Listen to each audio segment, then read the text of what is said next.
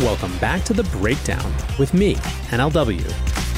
It's a daily podcast on macro, Bitcoin, and the big picture power shifts remaking our world.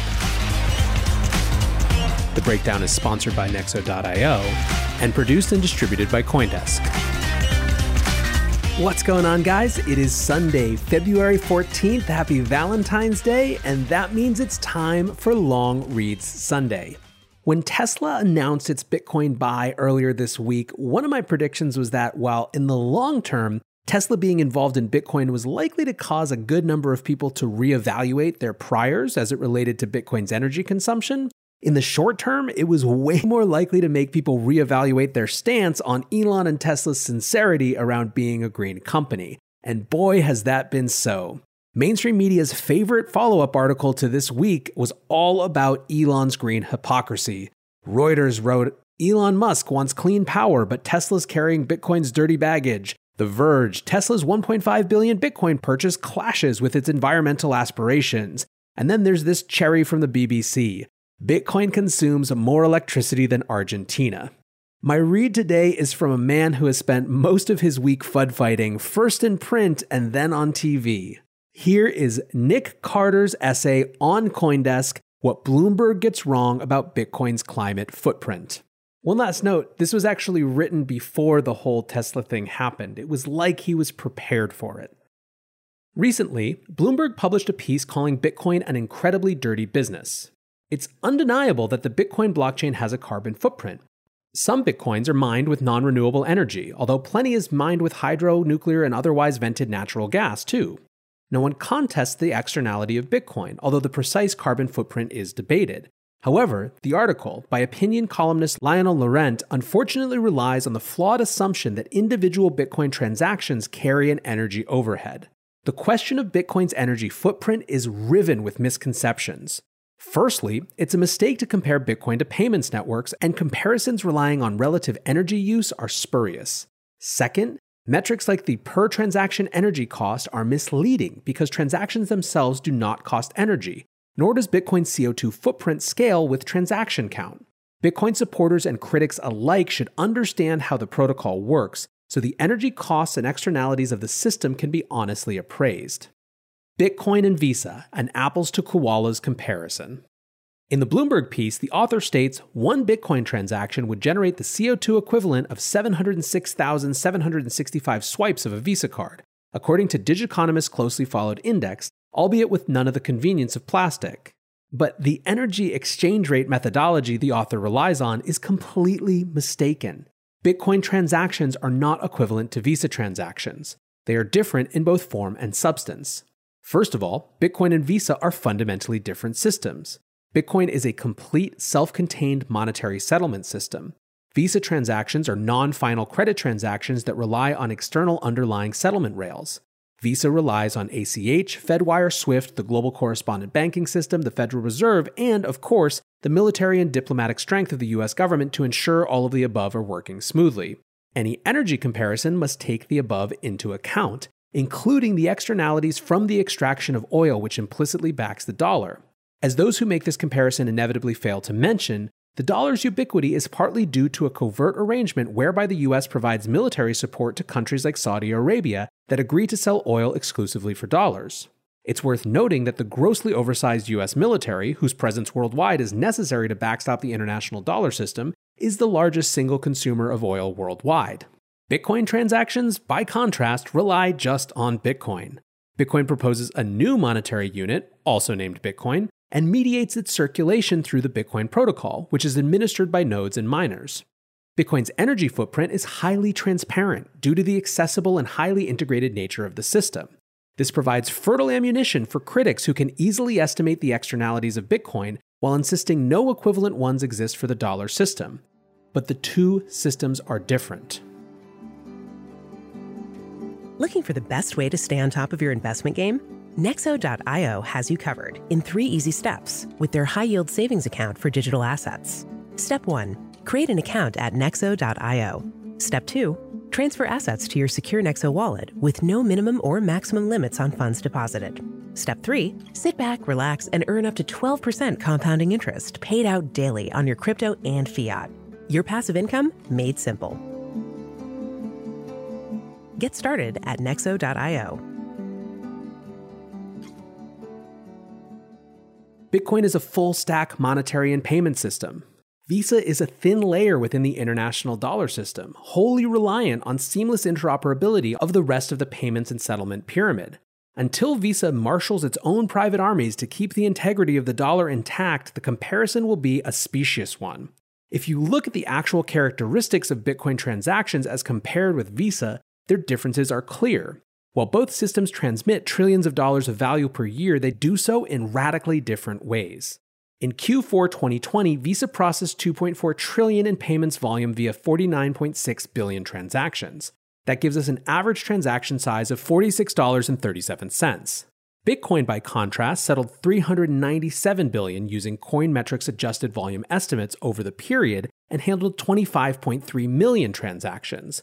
The average transaction size for Bitcoin over the period, $15,719. During that time, there were eight distinct transactions worth over $1 billion. The largest among these settled a mammoth $2.48 billion given Bitcoin's price at the time. And not only can transactions be very large, but they can direct value to a number of recipients all at once. The largest ever transaction in terms of payments contained 13,107 outputs.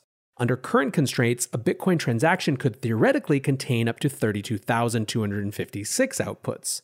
And of course, layered or sidechain approaches with proposed new trust models like Lightning, Liquid, RSK, and Stacks introduce the potential to batch thousands of transactions and settle them on the base layer.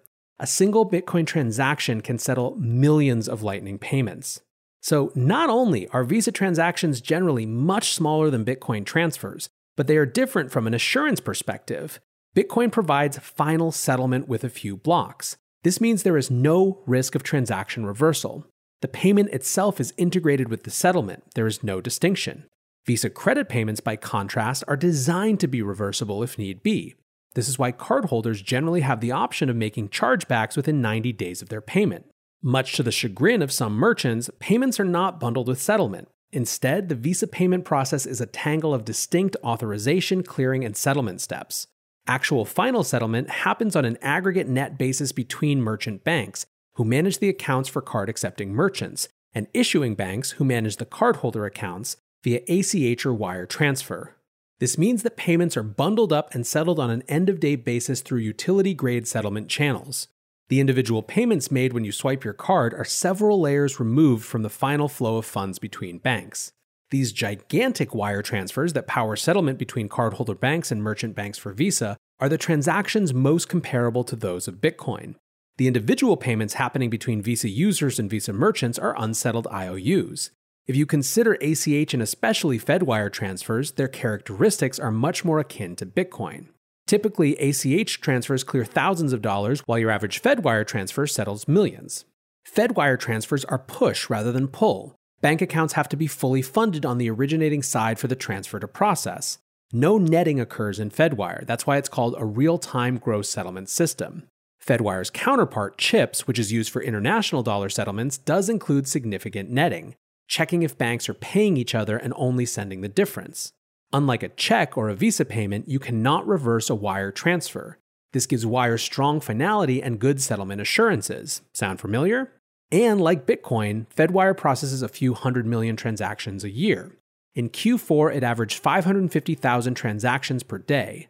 In that period, Bitcoin averaged 824,000 daily payments in 305,000 daily transactions. These systems scale with transaction size, not frequency. So if you're going to compare Bitcoin to established transaction systems, compare like with like. Note that Swift is not an apt comparison to Bitcoin. It is a messaging rather than a settlement system and generally relies on third party settlement through Fedwire or CHIPS. Bitcoin's energy cost of transactions explained. Now we've established that Bitcoin transfers are much more akin to wire transfers, let's consider the actual cost of Bitcoin transactions. The quantitative assumptions made by Bitcoin critics that transactions have a certain energy overhead need to be contextualized. Constructing a Bitcoin transaction and getting the network to accept it costs virtually no energy whatsoever. What costs energy is grinding through the nonce space to find valid blocks. Miners do this because they are compensated primarily with the Coinbase reward of 6.25 Bitcoin per block, which is defined in the protocol. Currently, miners collect about 15% of their total revenue of 40 million per day in fees. But it's important to decompose transaction fees and general revenue from creating blocks. Miners collect that Coinbase reward regardless of whether they include transactions in blocks. On occasion, they mine empty blocks and collect the 6.25 per block reward regardless. The quantity of resources that miners are willing to spend on mining is purely a function of three variables the price of Bitcoin, the issuance rate, and the fees transactors are paying to use the chain. Of those three, the first two matter most. As mentioned, fees are not a major source of revenue today. The system is naturally equilibrating. If the price of Bitcoin goes up or fees dramatically rise, miner margins expand, inducing existing miners to increase their expenditure or new miners to enter the market. Thus, margins contract to a level where mining is just barely profitable. As defined in the protocol, the per block reward is cut in half every four years.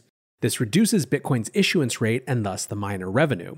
So, in the long term, miner revenue from issuance will dramatically contract. As 88% of all coins have already been mined, mining is structurally shrinking, not a growing industry. Academic prognostications of a climate destroying feedback loop are therefore wildly off base. While fees are expected to compensate miners in the long term, it's unlikely that users would stomach $1,000 fees.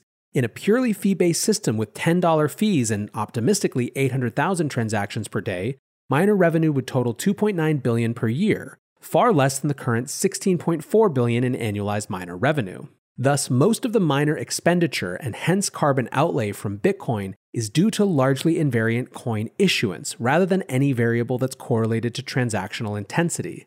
This fact invalidates the energy cost of transactions metric that critics like to promote. It is issuance that largely finances miners, not transactions. And because most coins have been issued already, Bitcoin's future carbon outlay is likely to shrink. This is to say nothing of the energy mix that miners employ, and as we know, renewables and otherwise vented natural gas make up a meaningful component of the industry. According to the Cambridge Center for Alternative Finance, 39% of Bitcoin's energy outlay derives from renewables, with 76% of miners using renewables in some capacity. Therefore, comparisons to Visa and other payment systems should be met with extreme skepticism. Bitcoin is a full stack monetary system with no outside dependencies. Visa is a small part of the US dollar stack that relies, among other things, on 11 aircraft carriers patrolling the world's oceans and enforcing dollar hegemony. Visa payments rely on a vast interconnected infrastructure of clearing and settlement. Bitcoin transactions are natively final and settle right away. They are more comparable to wire transfers. The energy exchange rate comparisons must take these differences into account. So it's back to me, NLW, here. And obviously, I think Nic's thinking is so precise and his writing so clear that even when dealing with a dense topic, it's just some of the best stuff we have. I think what I wanted to follow up and end with is just uh, an important extension of the conversation that happened online in the next couple days. Joe Weisenthal took and wrote about this. He had Nic on his show. And basically, his point was this all of these conversations are ultimately two sides talking past each other because the fundamental thing that matters as it relates to your take on Bitcoin's energy expenditure is whether you find Bitcoin to be a valuable use of energy. In other words, sure, we can debate the specifics, we can debate the comparisons, we can debate the amount of renewables used, but ultimately, if you don't think Bitcoin is a valuable thing, you're not going to want any energy to be used on it. And I think there's a lot of truth in that. Unfortunately, the context that we live in is one in which the Bitcoin mining energy consumption boil the oceans narrative is such an easy dunk. It's such an easy thing to sow doubt among people who haven't made their mind up yet on Bitcoin. And that's the reason why I still think that having these conversations, making sure that people understand the difference between a layer in a much more complex money system and a self contained monetary system is so important. I hope that you enjoyed this read today. Let me know if you want to talk more about this particular category of FUD. I obviously think it's super important to engage with, but for now, I appreciate you listening. I hope you're having a great weekend. Until tomorrow, guys, be safe and take care of each other. Peace.